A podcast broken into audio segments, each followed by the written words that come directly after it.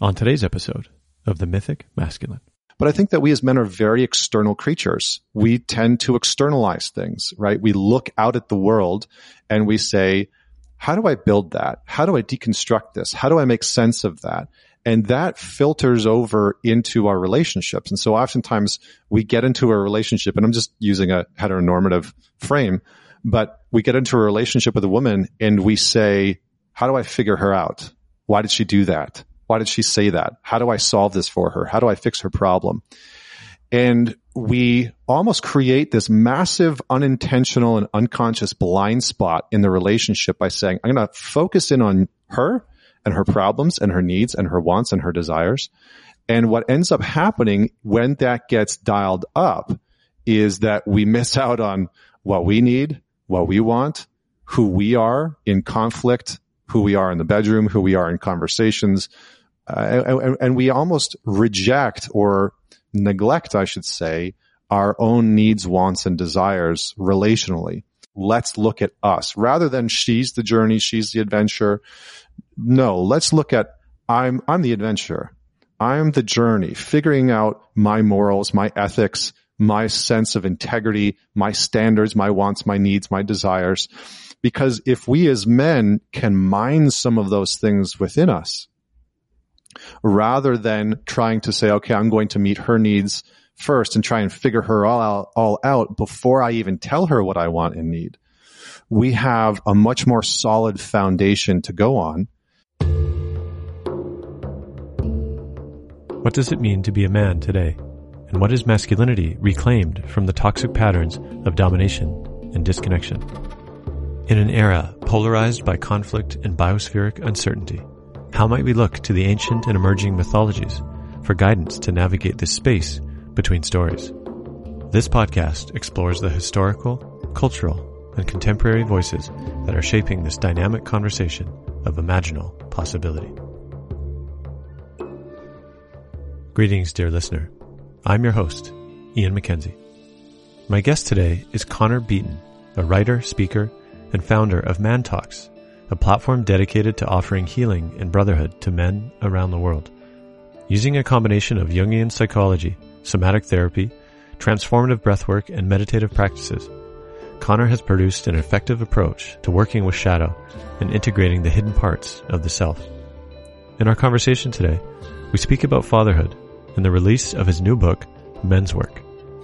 In particular, we focus on the relationship between men and women, including a tactical guide to navigating conflict.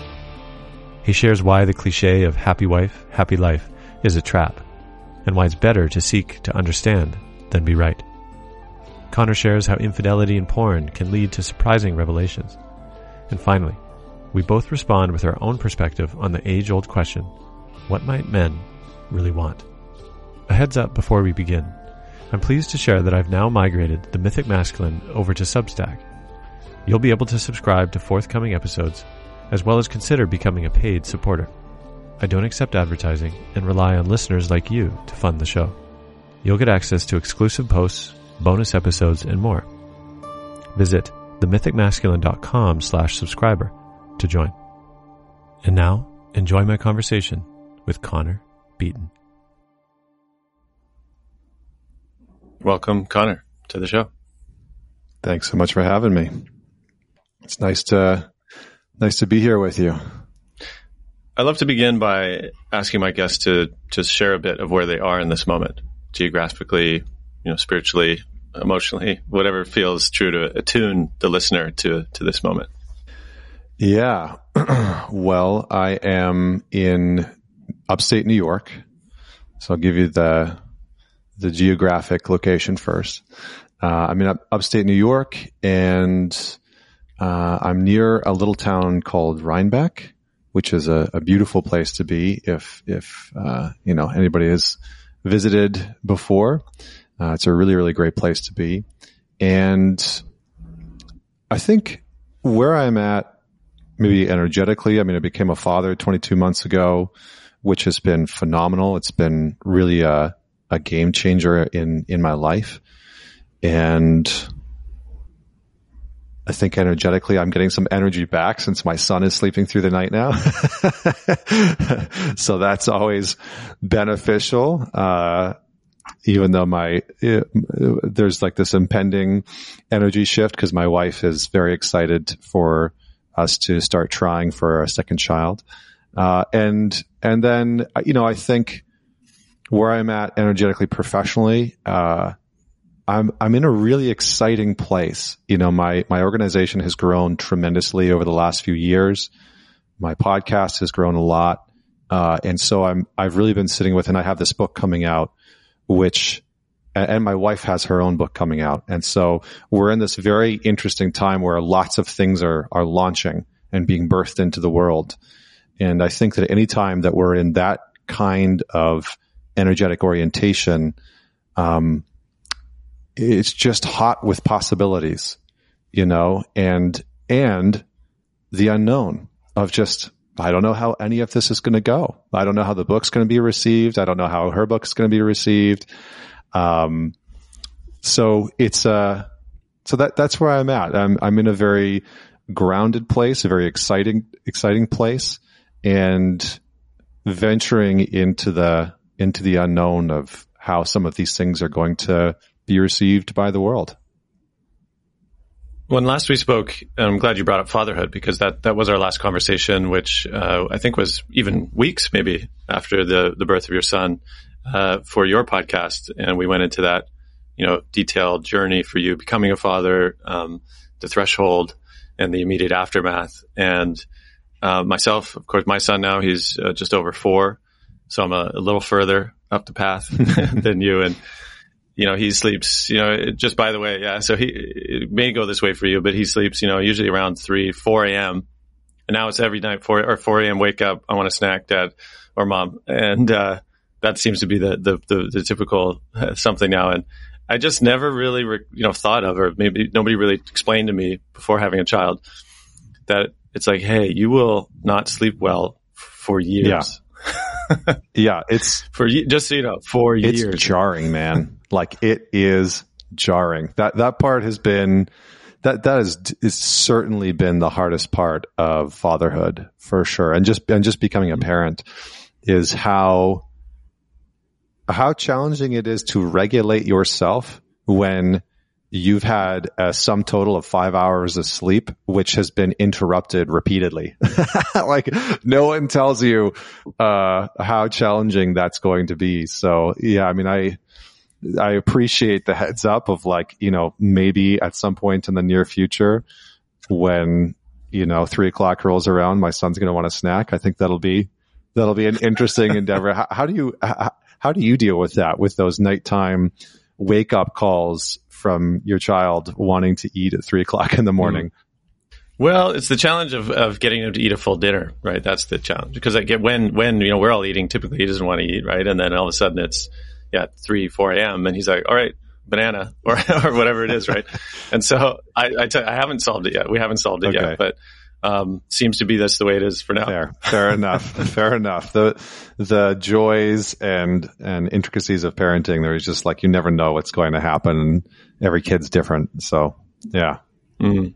Well, I'm glad you too, you brought up this idea of, uh, being deeply affected by things like lack of sleep, dysregulation, um, because, you know, in relationship, and this is what I think we're going to focus much of our conversation on, relationship can be Uh, that much more difficult to navigate when, you know, you're not firing on all cylinders, basically. And what that's one of the most surprising things too around, you know, when your things are good and you're, you know, well slept and like all your skills seem to be at the ready, right? It's like, oh yeah, okay, you know, argument, let's do this. You know, whereas when everything is, you know, on fumes, it's just wild even to be able to notice how ridiculous, I mean, honestly, myself can become, you know, like, just really losing the center of, of capacity. And so it's just so important, just recognizing how much of that, you know, vitality is necessary in a way to, to show up, mm.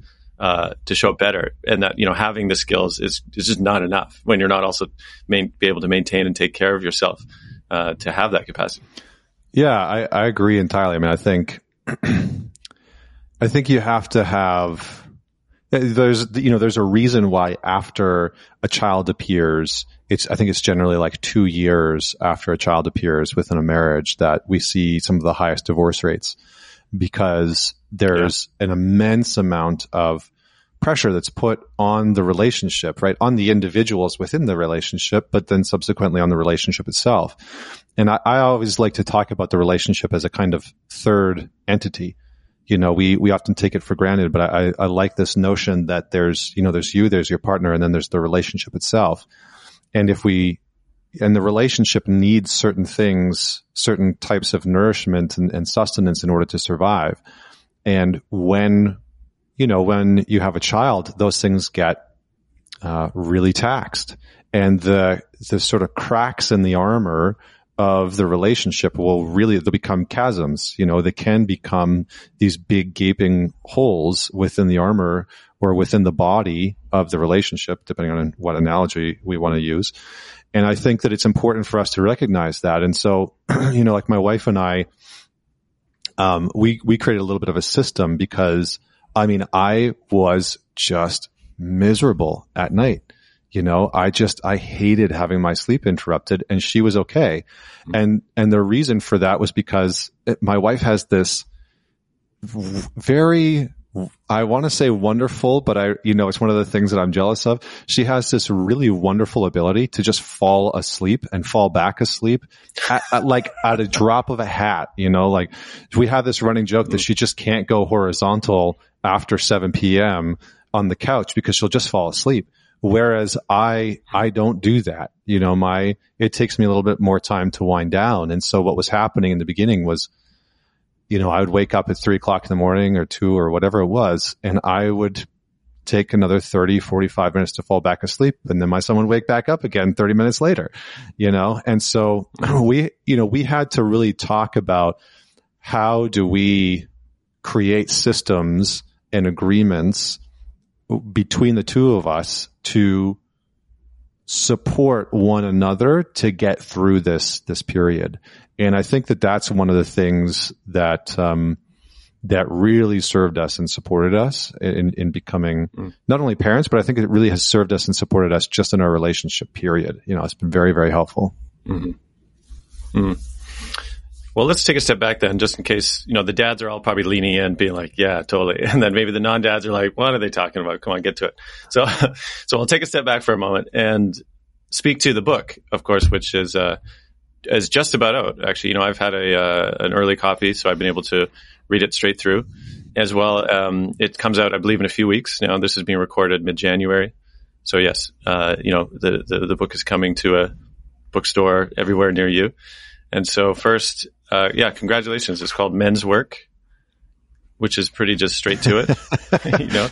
Yeah, you know, I, I don't, I've apparently my, my take on marketing is just make it as blunt as possible. You know, that's, it's like Man Talks, Men's Work, you know, and, and you know, here's, I just want to say something really, really quick, because Men's Work is, I really hesitated calling it Men's Work. I really did, because Men's Work is a, a genre and an emerging field, I would say, an emerging modality that was very popular in the seventies and eighties with the mythopoetic movement. And now, you know, there's this huge upswell that we see online of, of men's work happening.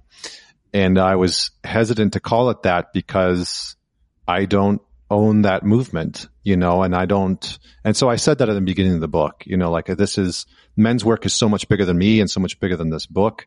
Um, but I did want to create something that could be a standard for men to dig into inner work, you know, self-reflection work. And I tried to do my best to create this book in such a way where it's not telling you how to be as a man or, you know, defining what masculinity is for it, uh, for you. Um, and, and really trying to do it in such a way to say, here's the work that I had to do in order to become a man that I respected. And here's the work that I've led tens of thousands of men through now that I have seen to benefit them.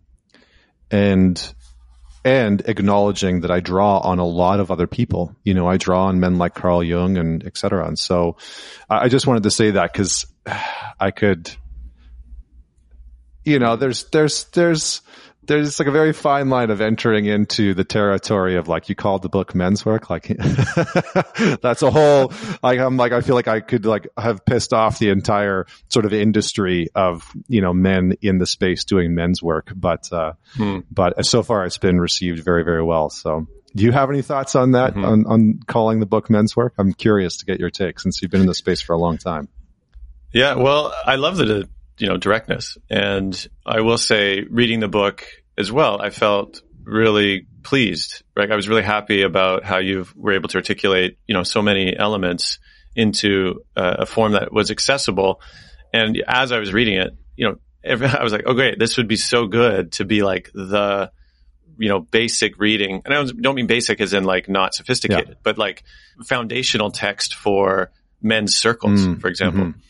Right, like if a new man is coming to a circle, I'd be like, hey, by the way, read this first. Uh, you know, maybe I'll read this as you journey into men's yeah. work, because I think it lays so much of the perfect groundwork, right? And, and from an accessible way. And so, yeah, I do say congratulations for that. It, it does draw so many threads from myth, from, you know, archetypal psychology, uh, from, you know, somatic, you know, nervous system regulation into a format. Yeah. That I, I do say, you know, you've really managed to, to achieve well. So thanks. Yeah. My hat is off. Thanks, man. Yeah. That was, that was the, that was the undertaking. I, I kind of wanted to, to, to be the staple that coaches, therapists, psychologists, when they're working with a man and the man says, like, what do I read? You know, where do you know, what, what's, what should I dig into? That this, you know, this is the book that they recommend, um, because it does cover a number of different topics. And so, yeah, I appreciate that. And I'd say too that, you know, I see it almost as like a gateway book, mm. right? And, uh, so are you the, saying, you know, are you saying my book is the weed of books? It's the marijuana of books. Very well. Could be.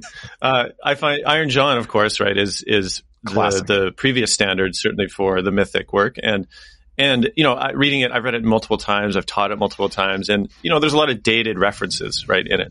Um, as it was came out in the early or nineties, I think it was, right? And so naturally it would. And, and so much of it is still a masterpiece. And much of it, again, is, you know, less in contact with today, of the men's work of today. And even King War Magician Lover, you know, again, has that similar flavor. It's like came of a certain time. Certain things have carried mm-hmm. through and been, you know, adopted and adapted. And so this one to me feels... Again, the most current that weaves together multiple threads and, you know, areas that weren't well understood then, mm. again, such as, yeah, nervous system regulation, you know, trauma work. So, um, again, as a standard, I think it's, it's a really great offering, uh, in that regard. Now, you had a conversation recently, or at least I listened to it recently. It was, I think, last month with Adam Jackson of Sacred Sons, uh, around your book and Men's Work. And I thought it was a really great overview, you know, of the book as a whole. And so again, to the listener, I'll put it in the show notes. Highly recommend if you want to just get a general overview of the book, you know, have a listen to that conversation. And this one for us, uh, one, because I also completed your uh, relational mastery course, uh, online, which was again, really excellent. I mean, I'm going to dig into a couple key, uh, key things there that I definitely, you know, was, was really grateful to receive. Um, so we're going to circle a lot on relationship in this conversation, but a bit more of the groundwork.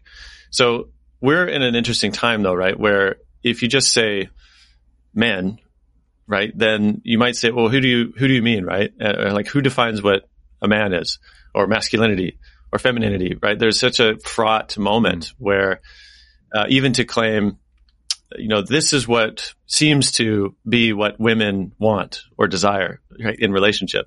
All of a sudden, you know, depending on the context and who, who's listening, they might say, well, you know, who's this guy to say what women or what is even a woman in general? And so, it's just such an interesting moment to, to, to wade in. And I just wonder for you, how do you, uh, work with essentially like the need to define things in order to talk about mm. them, but at the same time, not, not necessarily create some kind of, uh, universalist claim, you know, to, to that this is the way it is for everyone.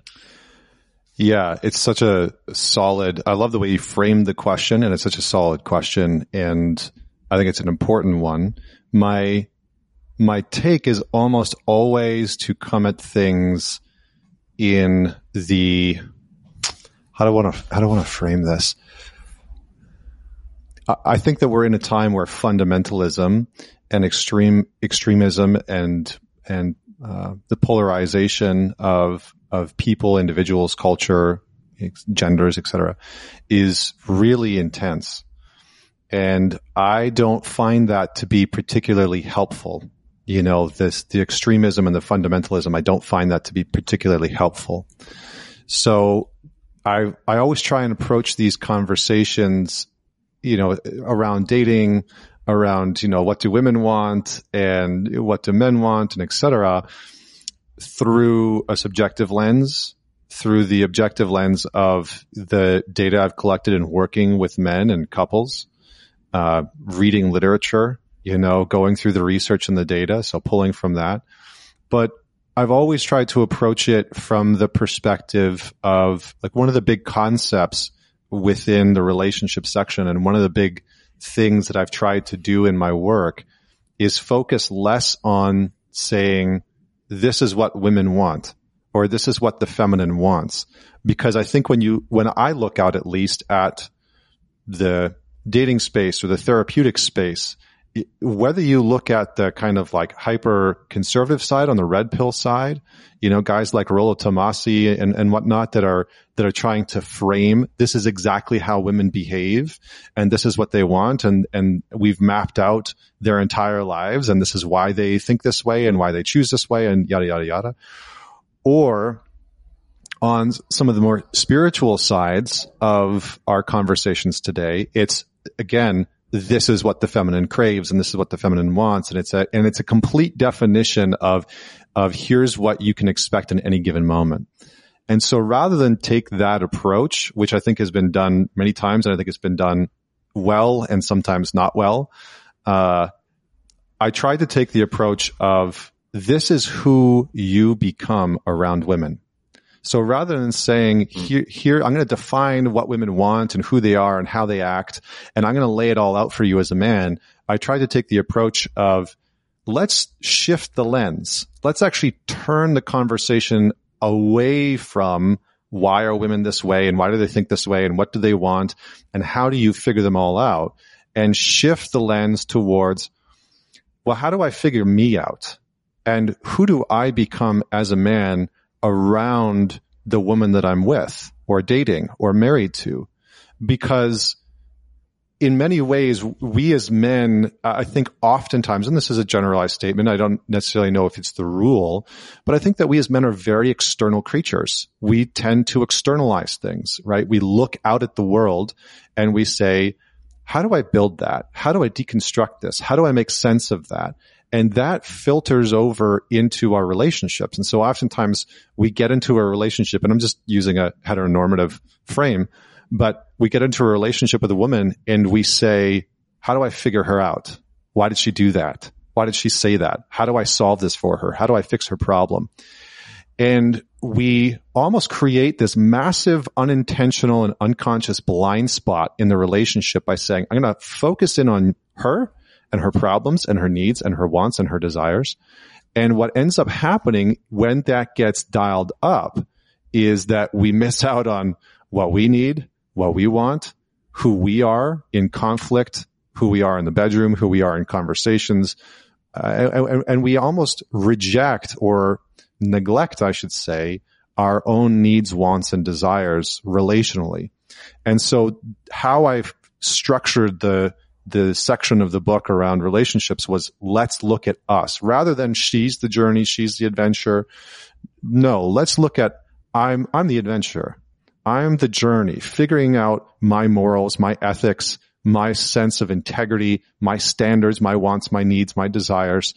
Because if we as men can mine some of those things within us, rather than trying to say, okay, I'm going to meet her needs first and try and figure her all out, all out before I even tell her what I want and need, we have a much more solid foundation to go on. And what I have seen, again, this is a, a generalization, is that men that have done that kind of work are generally very appealing to women, because a woman will know where she stands and she'll know what that man wants and expects and needs and desires. And so it brings this sort of clarity into the relational dynamic where we're empowering each individual to say, I think I have a good understanding of who I am and what I want and what I desire. So, and you know, that's, that's the basis of it. Obviously, we're never going to know entirely who we are and entirely what we want. And so it's not a, it's not an, you know, a, a universal or an, ext- you know, extreme like that. But if we can have some clarity, then we're bringing much more to the relational table. So I, I think that's probably a good place to start. Yeah. Thank you for that. What comes to me is the difference between trying to seek uh, yeah, like a universalist definition, this is the way it is, versus pattern recognition, mm-hmm. right? This is the way it seems to be, right? This is the way it seems to keep happening, which that that is like a relational intelligence, which is very different for me than, yeah, trying to declare and label and deconstruct. And so, you know, th- there's this, uh, I think you reference it actually in the book, but there's this truism that tends to come up at weddings, right? And it's happy wife, happy life. And, uh, you know, it's funny because actually my partner and I, we, we have this joke where I think, I think she even got uh, the, that magnet, which is on our fridge, right? But it's kind of this like, it's kind of this self-aware kind of thing. And so I'll often say, so, you know, they say, uh, happy, happy wife, good times. So I mean, like, like deliberately not rhyming it basically, just because it's so clear that that's the next line in this, you know, kind of statement. But as you point out, and as you, you know, you, you've started to unpack there, that that's a trap that a lot of men fall into in relationships with women, where it's like, okay, if they're happy, then I'll be happy. Right. So what do I need to do to make, quote, them happy? And it's this like never ending kind of quixotic, uh, quest, right? To, to, if, if that's the case, and you talk about it in the book, you say that's, it's a trap because, um, it's a, it's a manner of approach that will never arrive at the destination you think it will. Yeah. It, it'll never produce the outcomes that you want as, as, I mean, I, I'm going to say as a man, but, but I mean, anybody deploying this, this kind of tactic is, it's not going to produce the outcome of having your needs met, feeling deeply satiated in the relationship, feeling, and, and, in a lot of different areas, right? Feeling sexually connected, feeling deeply understood, uh, feeling like your, your needs are a priority within the dynamic. It'll never arrive at that outcome because it's almost like, I mean, we've all kind of heard the notion of, uh, happiness being on the other side of a goal, right? Or on the other side of a, a destination or an outcome. And so if happiness is on the other side of, well, I just need to achieve this thing and then I'll be happy, we we actually never reach it. We we never embody it. We never allow it really into our lives.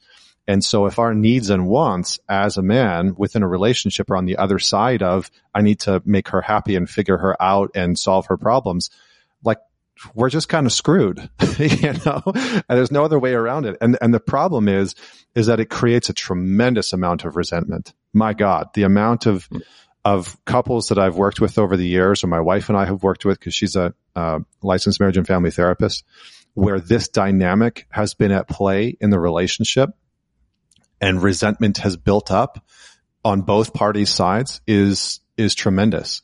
And so we have to be willing to come at this from a different way. But it, what's interesting is how ingrained it is in so many men. You know, this way of being is deeply, deeply ingrained into so many men's framework when it comes to dating and relationships and marriage, that this is how they get their needs met. And this is how they are a quote unquote good man to a woman, or relationally with, within the context of the relationship. Hmm.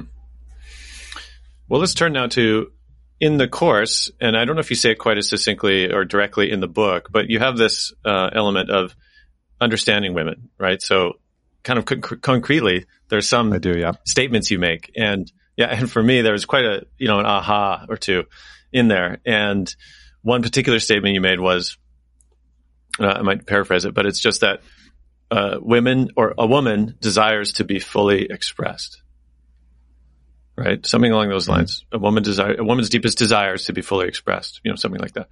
And that gets pretty close to universal, right? When you, when you, or at least when I say it that way.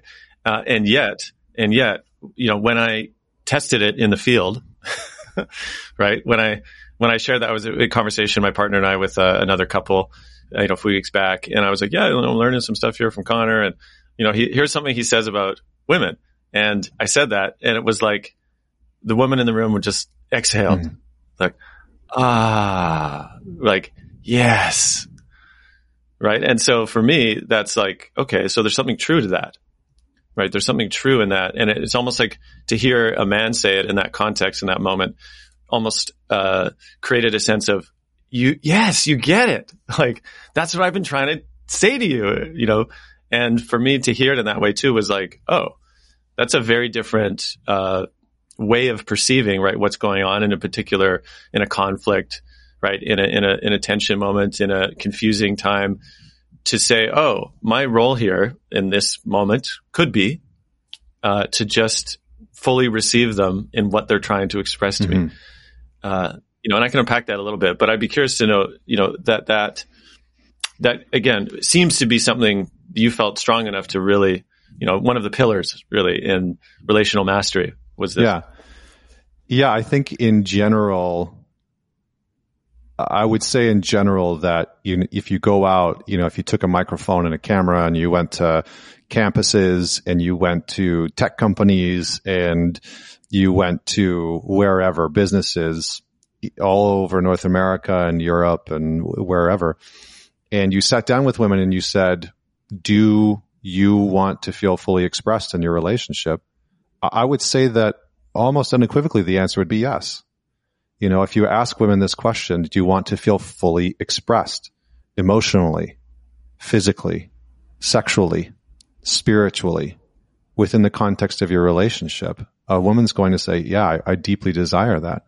I want to be known, because in some ways, what are we really talking about? We're talking about the essence of, of vulnerability, right? I want it to be safe for me to... Sorry, to, to open and have you see who I actually am. And to be known by you in some ways is to be loved by you. So there's this beautiful dance that can emerge when we as men step into, step into the conversation, step into the role of being the presence or being the consciousness. And I don't want to get too like woo on this, but being the presence that is evoking a woman's emotion, her experience, what she's thinking, what she's feeling, what she's wanting, what she's desiring. And, and being the awareness that is witnessing what she is wanting to be understood for. Like, I'll, I'll just give you an example. I, I remember my wife and I, when we when we started dating, she had a very interesting dynamic with her with her mother, and I can share this. I've I've asked for, you know, like, are you cool if I talk about this kind of stuff? She and her mom just did not get along very well, and she would try and communicate it to me, and I would ask questions, and I would, okay, it sounds like this, and that sounds very frustrating, and I would empathize, but there was always this kind of disconnect between her feeling really understood. And I could tell that there was just this desire, like, nobody has got in my life, no friend, no family member, no past partner has ever really understood how challenging this relationship with my mother is. And so one day she was on the phone with her mom and they were in some kind of argument, and she was sitting right next to me on the couch, and I just leaned over and I, I said, can I, can I hear? And she's, she looked at me, and I just pushed the, the speaker button on her phone, because she's holding the phone there, right? And I pushed the speaker button so it's on speaker. And I said, are you okay? And I gave it, like, you know, the thumbs up. And she said, yeah. And I just listened to the conversation. I just sat and played witness to the conversation. And then the conversation was done. And I said, you know, hearing the dynamic between you two, I actually get it much more deeply than I did before. I really understand how infuriating, infuriating that must be for you to have your experience constantly invalidated by her. And she just broke down. You know, she just was like, and, and she's talked about that numerous times, because, like, you know, she was said, that's the very first time that anybody in my life has really understood this part of me that is, and, and this relationship that's been incredibly challenging and taxing. And for her, that was a deep, deep form of love that allowed her to feel safe within our relationship, feel understood, um, r- really feel connected to me. And, and I think that in many ways, and I didn't really have to do much. right? And, and I didn't have to fix it. I didn't have to solve it. I, you know, I didn't, I was like, here's five things that you could do in order to rectify this, you know, this conflict with your mom. No, no, I didn't have to do any of those things. I just had to be present to the fullness of what that experience was like for her. And so we as men often underestimate and underindex the value of understanding our partner's experience. Because for us, it's not always as high up on the value ladder at it, as it is for a lot of women. For us, it's like, well, you know, maybe I want some of my buddies to understand how challenging that is, but what I really want is a solution. Like, how do I fix this? How do I get out of this? And again, this isn't a universal, but it's it's a generality that is that is true often enough that it's very important. So maybe I'll just pause there.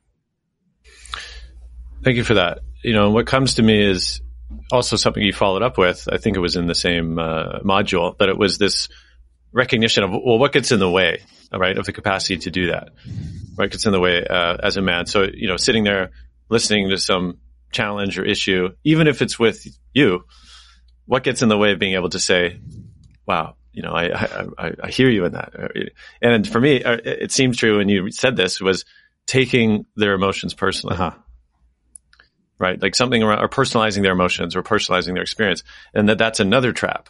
And I'll say that's a very hard trap to not step into. It's such a hard trap, right? Especially when their emotions are related to us, right? Or our relationship to them or something that we did, or, I mean, good Lord, it's hard. You know, I still get caught in that trap sometimes. I'm not, I'm not immune from it.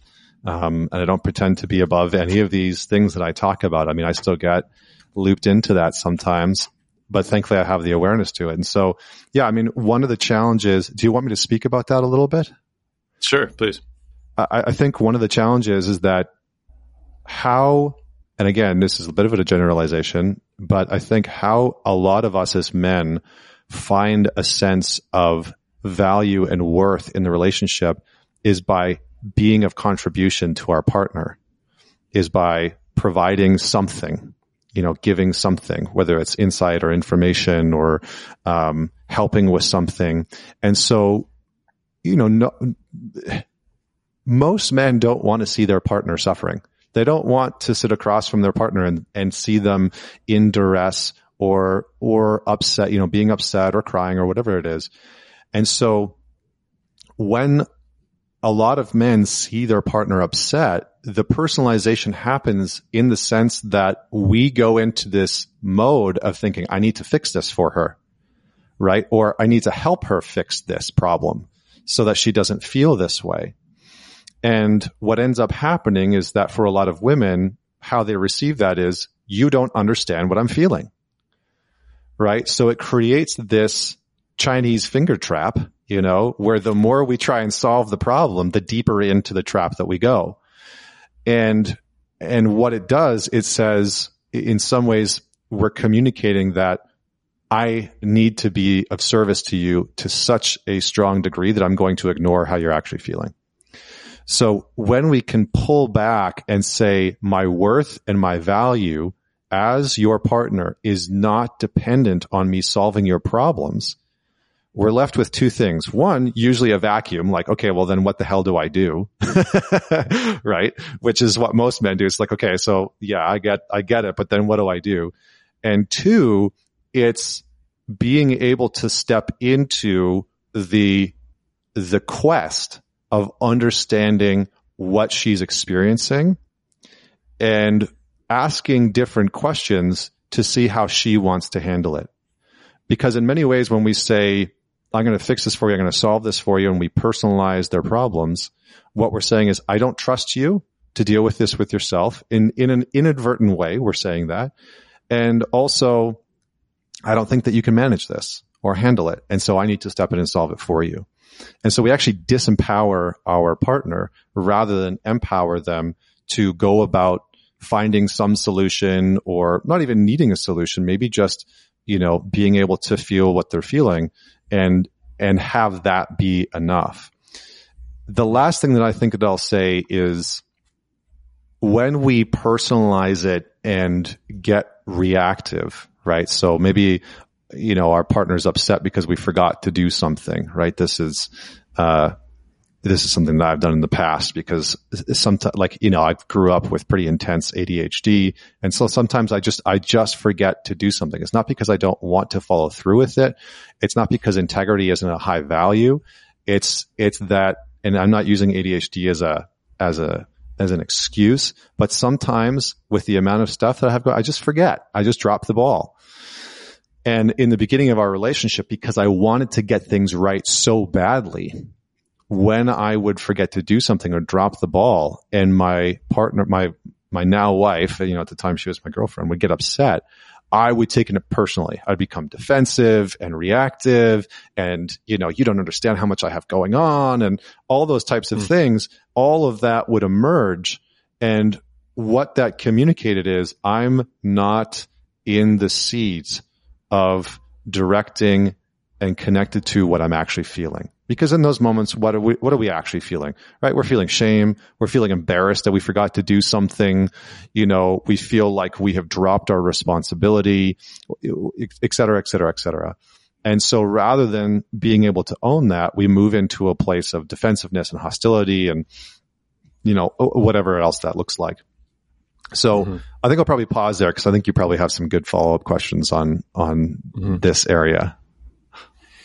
Well, this is great. I mean, one thing I wanted to sort of name, and now touching in on somewhat of the mythic dimension, but I would say a kind of neo-tantric frame on things, right, is this uh, this image, which is the wild Shakti, you know, expressing fully, uh, you know, the, the chaos of, of life, right? And then Shiva sitting there, you know, stoic and perfectly poised and, you know, holding the space. And there's something on the one hand, you know, mythically that that's what it conjures, right? In a sense of being present and just like, I'm there, baby. Right. And at the same time, it sometimes for me, it also feels a bit, uh, a bit like one sided. So it's like, when do I get to be chaos? Right. And yeah. when can she hold the space in that same way?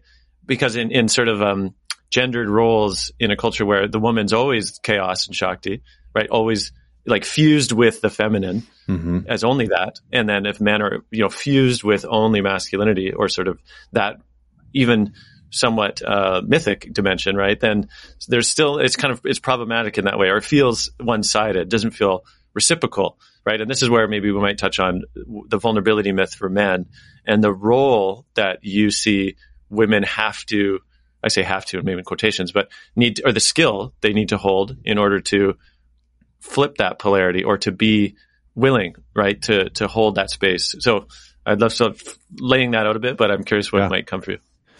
Well, first off, what what arrives for me is I am certainly going to be sending you a t-shirt that says uh neo-tantric. Neo-tantric, yes. Neo-tantric teacher. I love I was you said that. I was like, that's great, neo-tantric. That's that's solid. Um You, uh, it's a very interesting time in the sense that a lot of the couples that I've worked with, again, not all of them, but many of them, w- women have been more and more over the last couple decades for, for good reason and, and for, uh, for some phenomenal outcomes, have stepped more and more into this very independent, what we would think of, of, of more masculine, right? That, Uh, that Shiva energy, uh, as you say. And, and because of that, I think in some ways it's, it is becoming more and more challenging for these relational dynamics to sort themselves out, for men to understand what, what is my role and what do you actually want from me? Cause you're telling me that you don't need me. You don't need a man. Um, but you're also telling me that you want me to be emotional and vulnerable, but you're also telling me that you want me to hold space for you. And so which is it? Like, do you want me to be emotional and vulnerable? Which means that when you're feeling big emotions, I'm going to feel them with you and I'm going to tell you that I'm feeling those emotions. Or do you want me to hold space for you? Or am I supposed to discern when I'm supposed to play those roles? Um, and so I think that the expectations of men have changed. I think that the expectations of women have changed, you know, dramatically. And I think that a lot of people are trying to sort that out. And, you know, just as an example, it's like, I think it's forty-two percent of American households, the, I, I generally dislike this term, breadwinner, but women are the breadwinner of the house. So you have forty-two percent of American households now where women are out earning their male counterparts, and again, this is a heteronormative um, uh, uh, relational dynamic that we're talking about, but that's substantial. And what I don't see in our culture, and I know I'm deviating a little bit, and I'll come come back, you know, down the chain here in a second, but what I don't see in our culture are conversations about what do you do with that, because that has a very real and substantial impact on relational dynamics. When, you know, for better or for worse, there was a sort of uh, relational roles that people fit into or played in the past. Those have been completely deconstructed, which again could be great, could be bad for some people, et cetera. And now today, it's less clear what role you're what role you're supposed to play. Now, I don't think that that's necessarily or inherently a problem, right? Not having super clear, super rigid uh gender roles. Because again, as I said up, up front, I'm not a fan of fundamentalism. I'm not a fan of extremism um, because it creates all kinds of problems, as we've seen it historically. But I think it, just before I get too far from the the core of what we're talking about, I think one of the challenges that ends up happening in these dynamics is that, again, A, we as men don't actually know what our partners are wanting, right? So she'll bring something forward that's charged.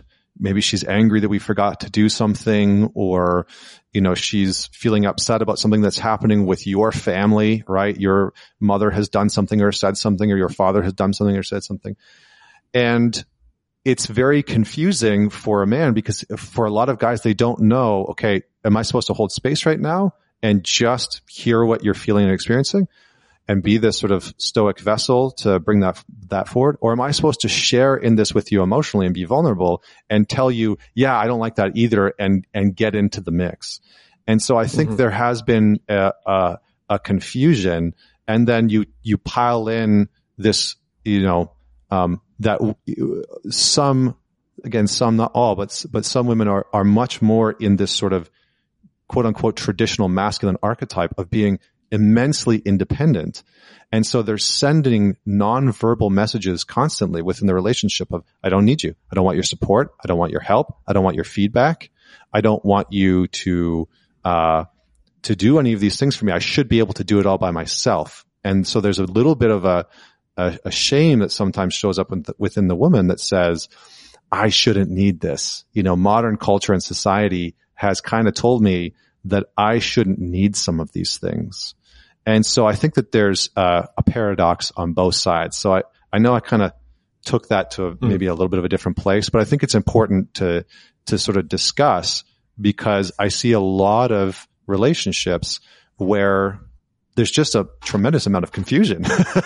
You know, it's just a lot of confusion. Yeah.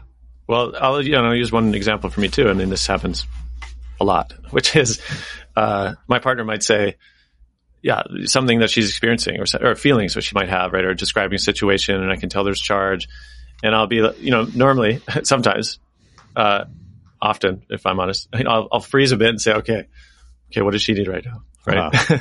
And then I'll say, okay, okay, I think I need to reflect. That's what I need to do. So then I'll say, okay, so I hear that you're, you know, upset about this situation that's going on. I, I hear you.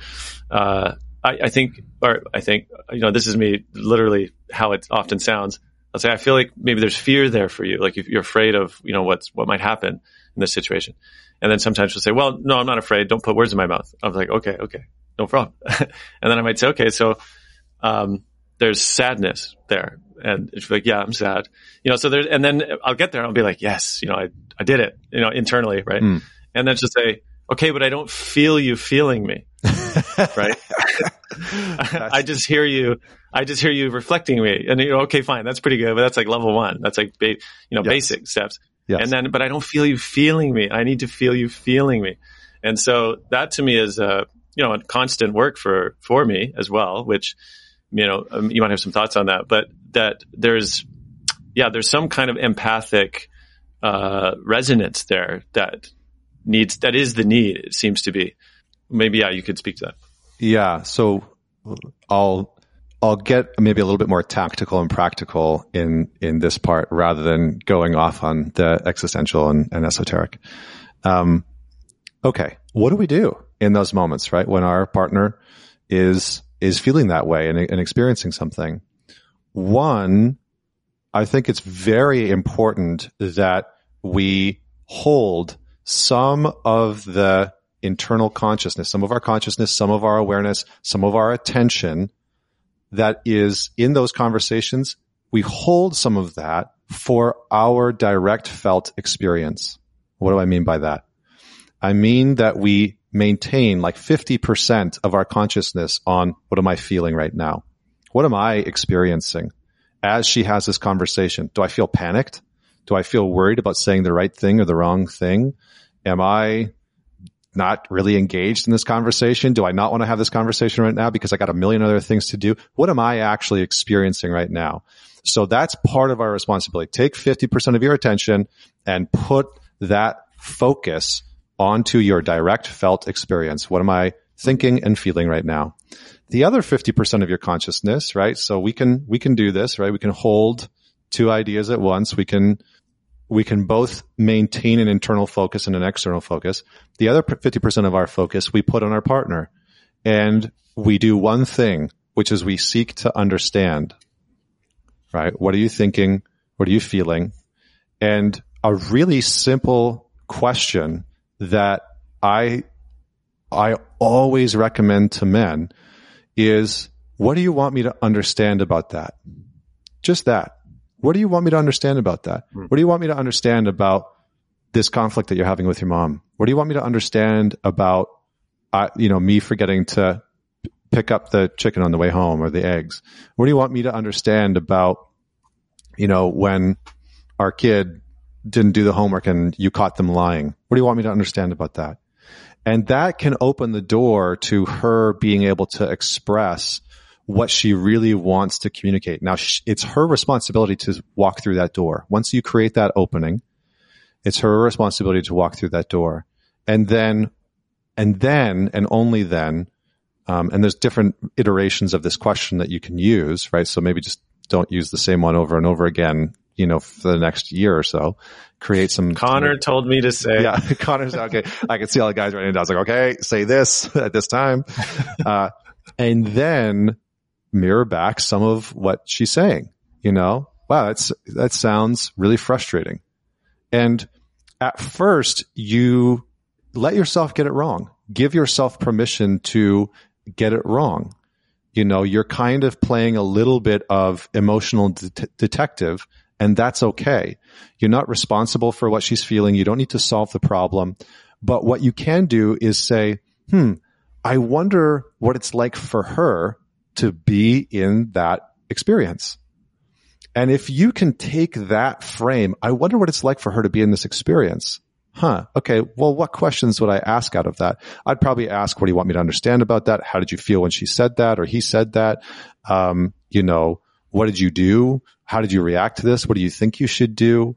Um, what did it make you question? So there's suddenly there's a, a, a massive amount of questions that we can then ask our partner out of what would it be like to be in her position right now? Mm. And so I think those are the really important things. And again, all the while through that conversation, maintaining part of your focus, part of your attention on your internal experience, because you in that conversation are tasked with, in a, in a wonderful way, regulating your experience. So noticing when she says something, you know, say that it's, she's upset because of something that you've done or said or forgotten to do. Notice that when she says something, do you become reactive? Can you feel defensiveness within you? Can you feel embarrassment? Can you feel shame? You know, can you stay conscious to your own internal responses? Because the real challenge that many of us have in conflict in our relationships is that we go unconscious. Now, what do I mean by that? I mean that we, you know, if you've ever gone into an argument with somebody and you've, you've said the words, I just lost it. You know, I just, just lost my cool. I lost my temper, yada, yada, yada. Well, what did you actually lose? You lost your consciousness. you lost your conscious capacity to respond, and you started responding and reacting from your emotion, from your anger, from your aggression, from your embarrassment, from your shame. And so we have to bring some consciousness to what is my experience in this conversation while still prioritizing theirs. Hmm. This is a great connection then to, uh, you, you know, use a quote in the book uh, from Carl Jung, where he talks about where women always stand just where the man's shadow falls. Hmm. So he's liable to, only too liable to confuse the two. But there's something in this necessity, I would say, for the man to develop a certain range, right? A range of consciousness of himself in order to be able to meet, right? Those places, uh, that is, are showing up or being represented in the relationship to the woman. And I'll just read one other quote here from the same chapter. Uh, you say, the truth is the way you treat and view women represents the way you treat your own feminine qualities and unconscious mind. And I'd love to now speak. This is getting a little more mythic territory, which of course I love, it's mythic masculine. But uh, I've, I've, I'd be happy to spend a bit of time here of, you know, this range of what does it mean to be, to turn the woman into that, right? Or to recognize her essentially as this representation of essentially as far as you're willing to go, you know, with your own, with a man's own recognition of, quote, his feminine. Mm-hmm. And even what do we mean by that, right? When we say the feminine, mm-hmm. say within a man. Because often that gets trotted out a lot, right? And so it'd be good to define some of the understandings here. Yeah. Well, in the Jungian framework, he uses the terms anima and animus. And those are essentially just masculine and feminine. That's, he's just coined them a different term. And so, and again, in the Jungian framework, within a man, his consciousness is his masculine orientation and his unconscious is his feminine. So everything that we as men don't know about ourselves, everything that we uh, don't want other people to know about us, or or uh, what we tend to avoid about ourselves, what we dislike about ourselves, all of that is within the unconscious, and w- it's within the shadow, right? So we maybe talk about that in, in a second. But what we'll often do is, I'm trying to frame this without getting so... Uh, without pathologizing and, and using too many like psychoanalytical terms, because sometimes that can that can just throw us off. But I, I feel like your audience probably has all all of that. Uh, yeah, let's go for it. That's probably fine. But what will generally happen is that a man will project his unconscious contents onto his girlfriend or wife. Okay, what does that mean? It means that the parts of him that he doesn't like, his insecurities, his fears, his inferiorities, and the things that he either perceives is lacking or doesn't even know is lacking within him, he will project onto that woman. So example, I hear a lot of men these days saying, I can't stand my wife's anger. I hate it when my girlfriend gets angry. It's It's, I don't know how to deal with it. I don't know how to handle it. I shut down or run away. You know, I get defensive. I feel like I have to get louder than her. And so a lot of, a lot of men, what ends up happening are, in our modern culture, are disconnected from their anger. They are anger avoidant. And so their, their anger, it's not that it goes away. It's not that your capacity as a man to be angry just dissolves and disappears. It's that it just moves into your unconscious. So you become unaware of and disconnected to when you're angry, and you don't want to admit when you're angry, and you don't want to admit how your anger looks. So when it starts to show up in your relationship, or it starts, you start to feel it in your relationship, you will project that onto your partner, and you will become resentful towards her anger, or you will become fearful of her anger, or you will judge when she's angry, because you're disconnected from your own anger, because that part of you is within your unconscious. So that's an example. Another example is the things you try and get from the women that you're with. So one of the examples that I think is the strongest that I see in a lot of men is a lack of self-recognition and validation. Because self-recognition and self-validation requires sometimes a good amount of compassion. a good amount of empathy to say, yeah, I gave it my best. I really tried, and I, but I want to recognize myself for putting in the effort. That requires compassion to be present. And, you know, traditionally we've thought of compassion and empathy as being a more feminine oriented trait. We could argue about that and we could have discourse about it. But I think traditionally, if you look in spiritual traditions and tantric traditions, those qualities are generally speaking more feminine in nature. So when a man is lacking in, in self-validation and self-recognition, or he's lacking in compassion, he will act in a way to try and get that from the woman that he's with. So nice guys, traditionally needy, right? The stage five clingers texting all the time. Um, you know, tell me I'm good enough. Tell me I'm smart enough. Tell me I'm handsome enough. Tell me I'm good enough in bed. You know, and, and m- not that it always gets said directly, but our behaviors can manifest in that way. Well, what are we actually doing? We are outsourcing a sense of internal validation. So I don't have a validation system within myself. I haven't developed it. I won't give myself validation or recognize my strengths, my attributes, what I bring to the table. And so what do I do? I unconsciously compensate for that, and I try and get it from women. I try and get them to validate me, get them to recognize me, get them to give me praise. And it's almost always this unconscious process where a man's like, man, I feel out of control, tech, you know, messaging these women on Instagram, trying to get attention from them. I keep falling into these thirst traps, or texting this woman, trying to get her to tell her that she, you know, tell me that she likes me. So there's many different ways that this can show up, but the essence of it is that when we lack in some of these more feminine-oriented qualities, self-compassion, empathy, self-recognition, self-validation, we will try and seek them from women.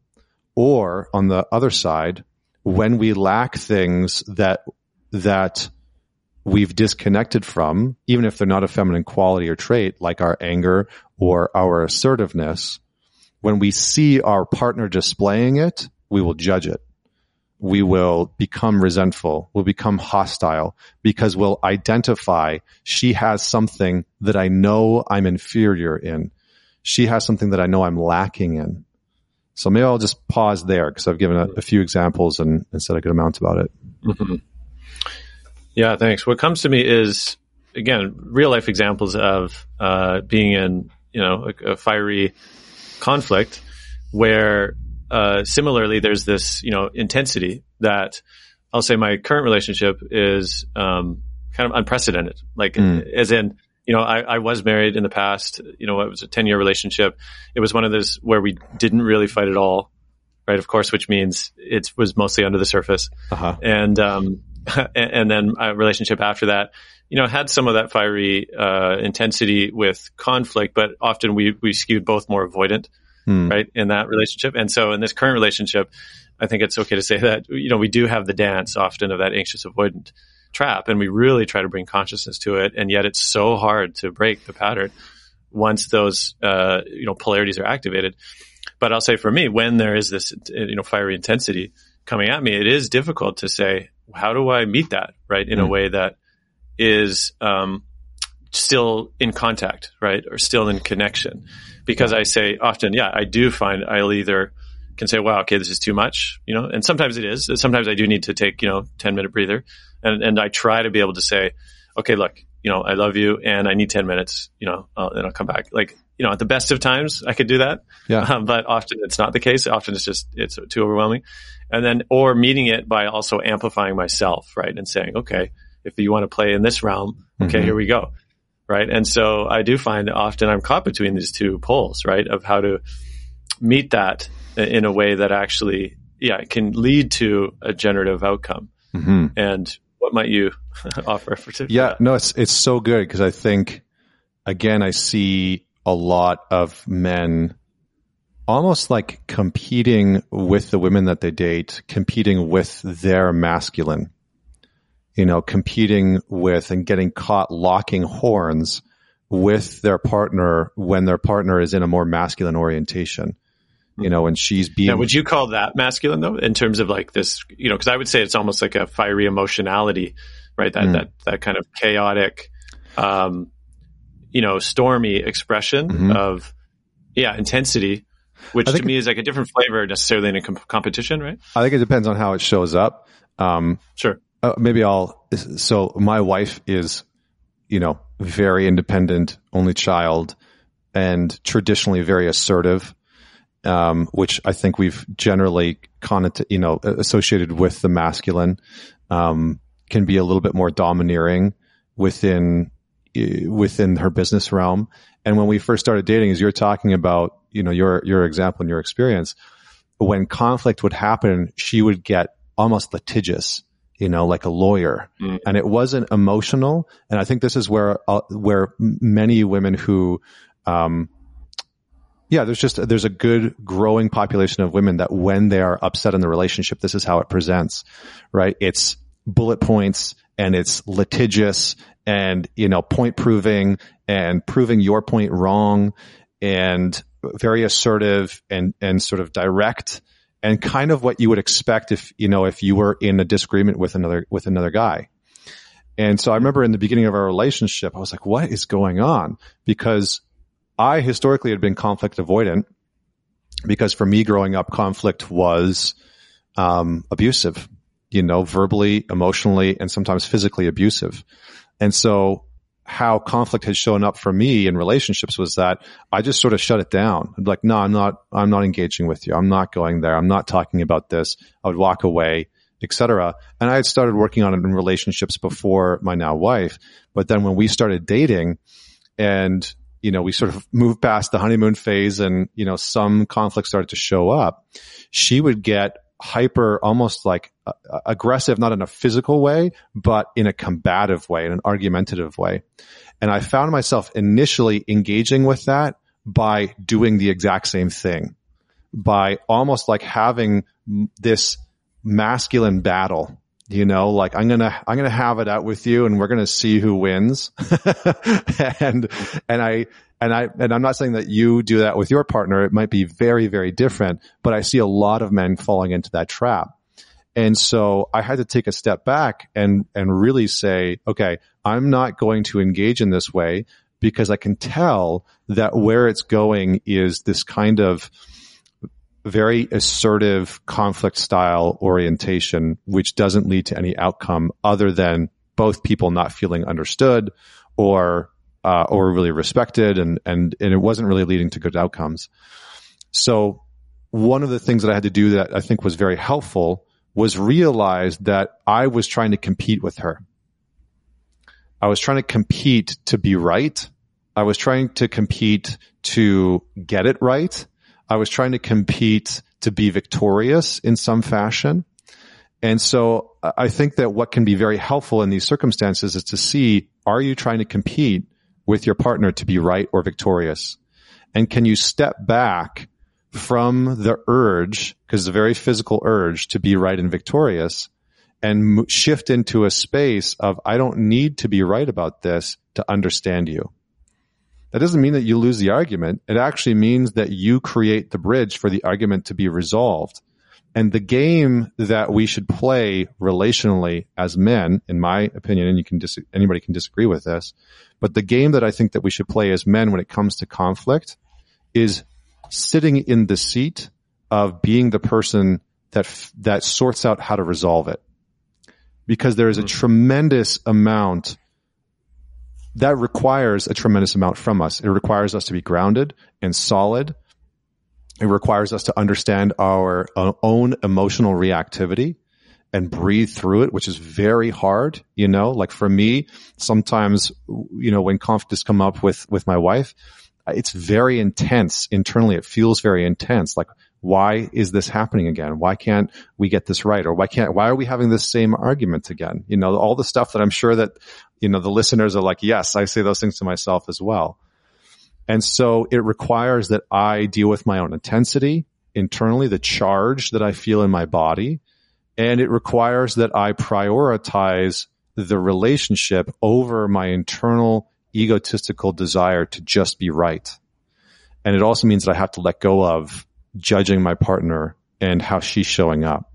So whether our partner is showing up with chaos and it's emotional and, you know, she's trying to pull us in a thousand different directions, or she's showing up in this very assertive, uh, you know, sort of semi-aggressive, litigious, lawyer-oriented manner, our role is, as I've said before, I think one of the best things that we can do is step into what's my internal experience, what's the charge that I'm experiencing in my body, what don't I want to deal with when it comes to this conversation, and can I be responsible for the reconciliation even if my partner won't, right? Can I, can I take that on?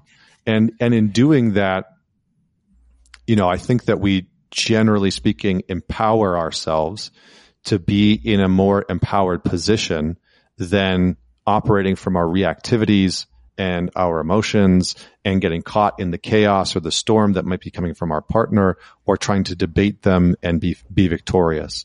So we shift out of that dynamic entirely. You might be familiar with another uh, couples counselor, author, Terry Real. Mm-hmm. Um, but he has a book. Yeah, he has a book called Us, which mm-hmm. I had read, uh, you know, I think it came out about six months ago or so. But he has this uh, framework, which I love too, which he talks about the idea of, in conflict, ideally, one of you have to be in, I think he said, your adaptive, or sorry, your wise adult, if they're in their adaptive child, mm-hmm. right? And th- that goes into say, okay, all these, you know, strategies of ways that, you know, dysfunctional ways that were strategies at the time of, you know, in relational to get your needs met or to protect yourself, that those show up later in relationship. So he's like, okay, at least one of you has to be the unwise adult if the other is an adaptive child. And I mean, I hear a little bit of that kind of dance as well. And for me, if I apply that framework to what you just said, you know, I might say, well, my adaptive child in that is like, well, why do I have to do it? Right? Like, why am I, why do I have to be the one that's like, you know, okay, fine, I'll be grounded. I'll, you know, sort my way through this. And then my wise adult's like, okay, but, you know, not doing it that way, as in sticking with the, well, I want to be right, um, never leads to a good outcome. So you choose, you know, so it's funny to even do that, you know, internal dance. Yeah. And you're, you're sending a signal to yourself that reinforces who you want to be and who you are within the context of the relationship. And I think that is, you know, the more that I've worked with men, the more that I've come to realize that, and there's some research to back this up, by the way, that one of our top values and priorities is our capacity for personal development. There's actually research that shows that, that men, that one of men's highest values is their ability to develop and grow themselves. So when we step into this more grounded space and say, I'm going to take responsibility for trying to reconcile this conflict and, and, put aside maybe my own reactivity or my own need to be right or whatever it is, and prioritize reconciliation to understand, you know, what are you feeling? What are you thinking? Why are you so upset? There is growth and development within that. And I think the more that we do that, the more that we nurture a sense of self-respect. And I, I have yet to meet a man who doesn't want to respect himself. And I've yet to meet a woman that wants to be with a man that she doesn't, that she doesn't respect. You know, I think that's something that I said in, in the book and in the course, is that women want to be with men that they respect. And so if you continue to operate in a way as a man, and I've done this in the past and I've destroyed relationships like this, where I operated in ways where I didn't respect myself. I went against my integrity. I went against my word. You know, I acted out. I let myself become judgmental and act from what I would call the little boy, you know, uh, and, and all of that eroded my sense of self-respect. And the more that we as men do that, the harder it is for our partner to respect us and to trust us and to want to be close and intimate and open and feel safe. And the more challenging it is for us to feel a sense of fulfillment as men. Because I think that there is a kind of a quality of joy for us as men to operate in a disciplined way where we respect ourselves. And it's not easy. And it's not always um the action that we want to take when we want to shut down and we don't want to self-soothe and we want to stay in this dysregulated state and use the conflict as an excuse to go and drink or smoke weed or watch porn or, you know, do some maladaptive thing. But when we can come back to no, I'm going to commit to developing self-respect, just a core principle, it will radically and fundamentally change how we show up in these conversations. And it will shift how we engage with, and I think ultimately relate to ourselves. And, and that's, I think maybe just to sort of put a, a bow on it, is that my hope, my endeavor in men's work, whether it's this book or working with individuals or groups or whatever, is always to try and reconcile the, the relationship that we have with ourselves, because it is one of the single most important relationships that you'll ever have, right? No matter who you're married to, no matter who you're dating, no matter who you're around, you have you. And so that's why I said, you know, a relationship reveals who you are as a man. And then you get to grapple with and wrestle with that part of you, the part that's reactive and bitter and resentful and talking shit and shutting down and becoming worrisome, you know, then you get to grapple with that part. But I think that in, in our modern day dating, and I think in the therapeutic industry, it's become much too common for men to be encouraged to turn their partners unintentionally into an emotional processing center, where a lot of men aren't doing the internal work to actually process how they're feeling. And they are, they are actually outsourcing that emotional processing and couching it in the term of vulnerability to their partner and saying, see, I'm sharing how I'm feeling with you. But what actually ends up happening is that they're just emotionally vomiting out into their relationship. And then the women that they're with or friends with or around are having to process their emotions for them, package them back up and give them back to them. And, mm-hmm. and it's not functional, and it doesn't empower men, and it doesn't leave women feeling, uh, satiated in what they want relationally with men or the masculine. So, mm-hmm. and it's not, it's not to shame men. It's not to like say like, guys, you know, you're in the wrong.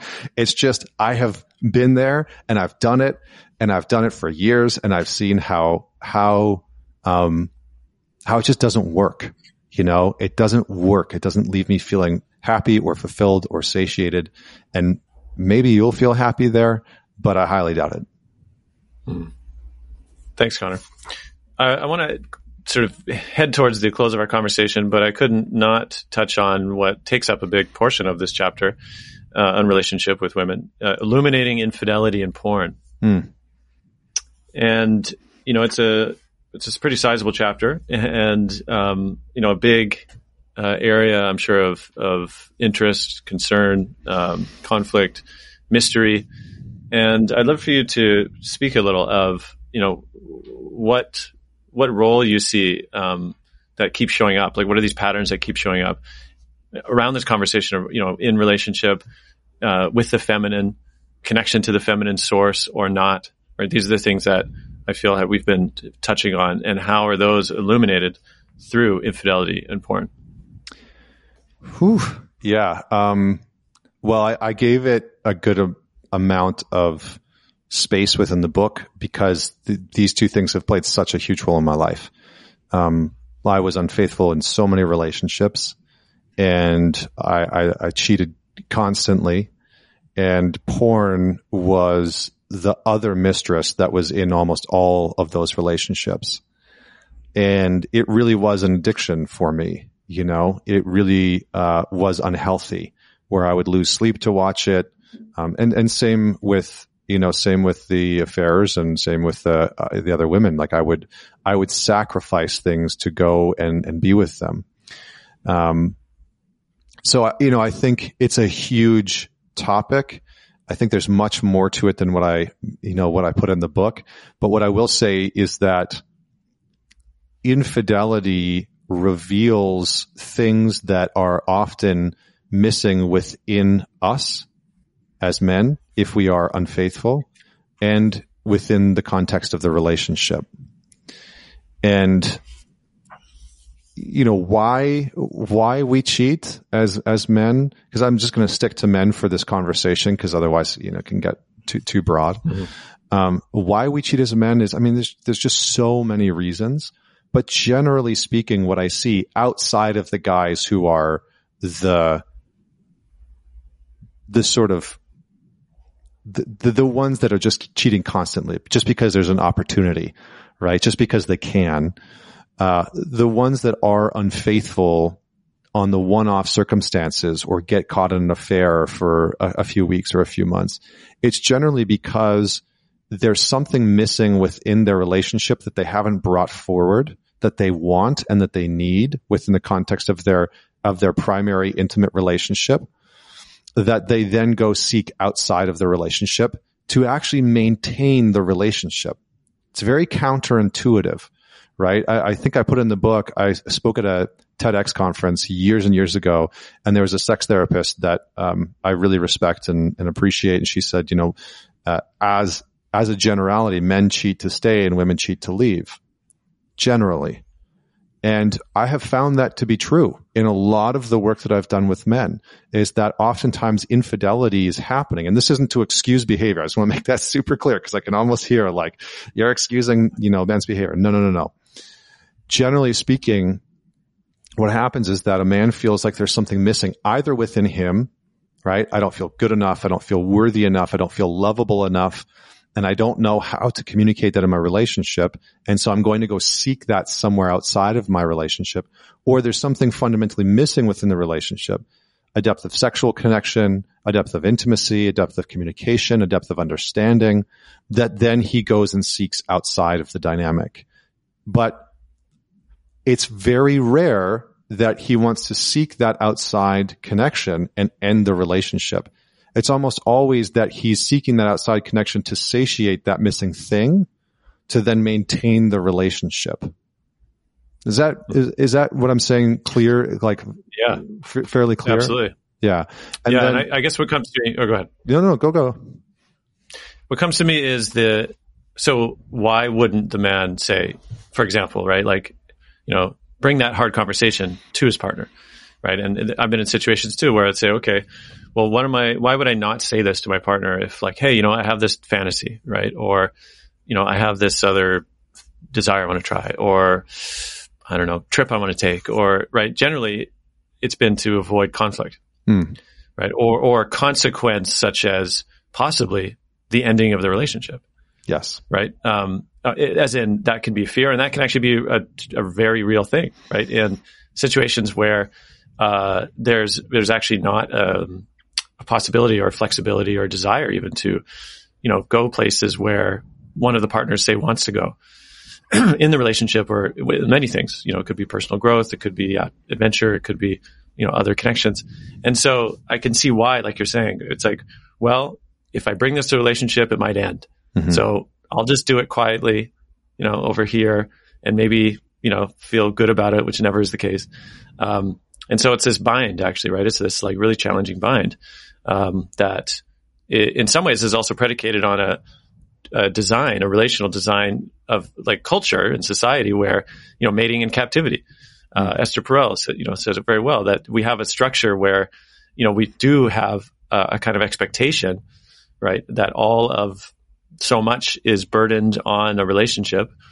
Uh, one other person, let's say, if you're in a monogamous, you know, structure, and, um, and the deep challenge of that, you know, it has many gifts, but also has, you know, a, a kind of design flaw in a lot of ways, when we don't have like a wider field of mutual support, of, of connection.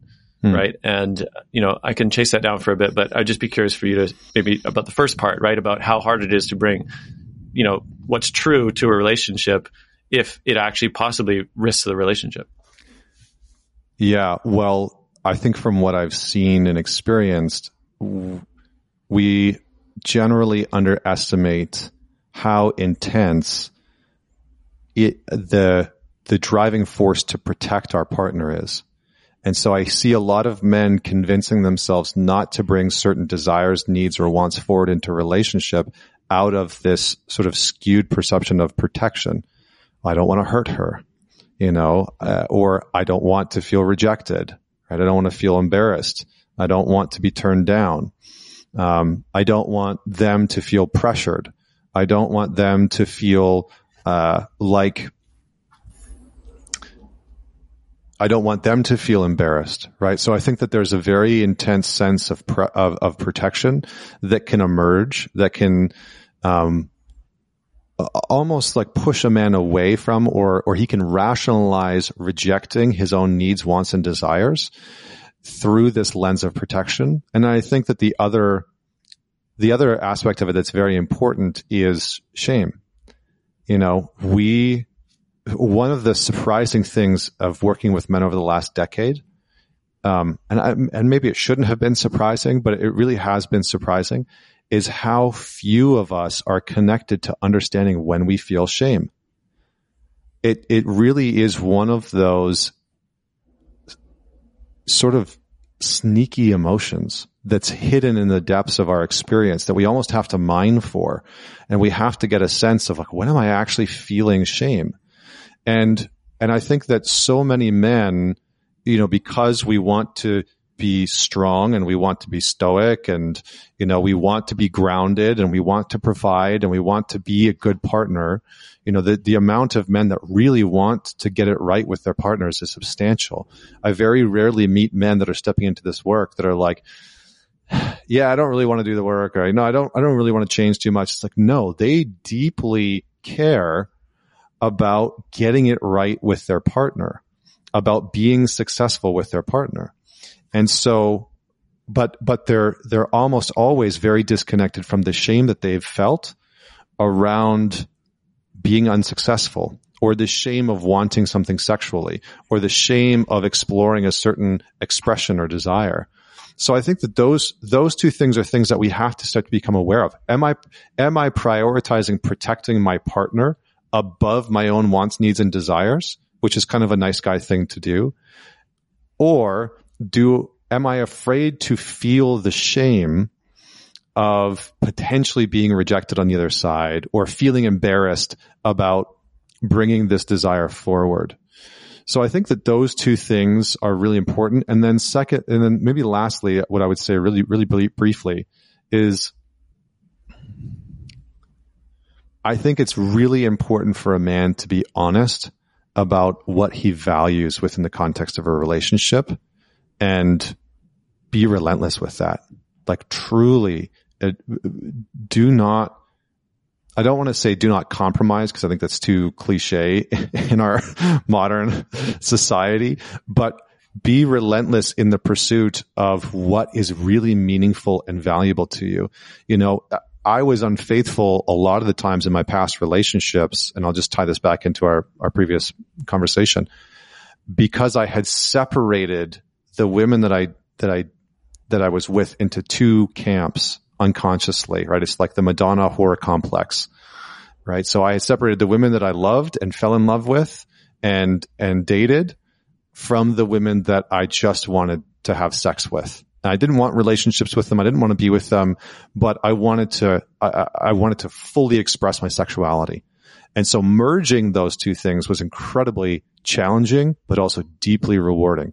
Being able to say, this is what I want to explore sexually with a woman that I loved, and claiming that that was a high value and something that was very important to me, because I'm a very sexual individual, was incredibly important and game-changing within the relationship, because then it, it very quickly um, became a filtration system in my choosing, but it also helped me feel more whole, more complete, because I didn't need to go outside of the relationship to get a primary need met.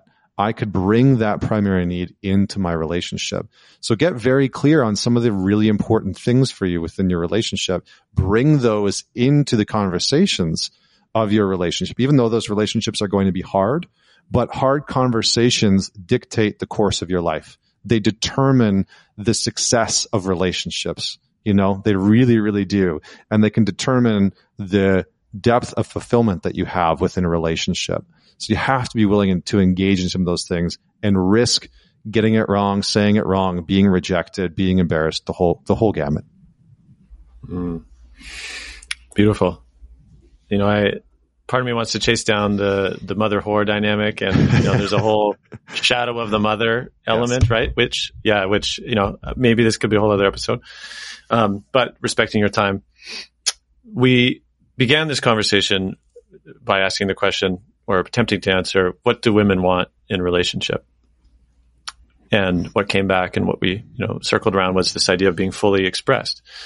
And so I'm curious now, as we close this conversation, what do you understand that men want most deeply in relationship? Hmm. You know, I think I can speak largely for myself on this one, and maybe it'll resonate with, with other men. But what I ultimately want within the context, one of the most rewarding things in my relationship is being able to act, choose, and communicate in a way that represents who I want to be as a man, in a way that represents and reinforces that notion of self-respect, that I don't sacrifice what I want, what I authentically want and need in order to be in a relationship or be loved or be accepted. So I would say that, that maybe that'll resonate with some men, but for me, that's what I really want. It's not that I need something from my partner. It's actually how I want to show up. And the more that I show up in an aligned, authentic way with who I know I'm capable of being as a man, the, the more rewarded I feel, the more loved that I feel, the more that I'm able to have honest conversations with my wife where my needs are met and I'm loved and I'm understood and all those other beautiful things. So I don't know if we want to put that under the umbrella of integrity or, or what, but, but that's, that's what I have found to be the absolute most rewarding is, ah, self-leadership. That's what I want. I want to be able to lead myself effect- effectively and meaningfully within the relationship, because then everything else follows suit. I'm hearing uh, in the great words of Carl Jung, uh, I'd rather be whole than good. Hell yeah. And there's something around that quality in what you're speaking to. And I would say a wholeness, right? Uh, can I be authentic? Can I be whole? And will I be loved? Will I be accepted in my relationship? Mm-hmm. Can she, can she accept me wholly? Uh, is what comes to me. And mm. maybe that's true. Yeah. For you and the, the men listening. And what a beautiful place to end our conversation today. Awesome, brother. Well, thank you so much for having me, and phenomenal questions as always. Mm. And to the listener, please check out Men's Work, which should be out, you know, by the time this episode is also out, and uh, buy it, give it to your men, bring it to your men's circle. And uh, check out Connor's uh, extensive, you know, offerings online, man talks dot com. The Relational Mastery course as well, I believe, is, is available as a drip course, right? So you can mm-hmm. uh, access it anytime. And uh, I highly recommend it. So check it out. Thank you for listening to this episode of The Mythic Masculine. If you enjoyed what you heard, please consider leaving a review on Apple Podcasts and sharing this episode on your social media. Once again, you're invited to check out The Mythic Masculine on Substack. You'll be able to subscribe to forthcoming episodes, as well as consider becoming a paid supporter. Visit the mythic masculine dot com slash subscriber to join.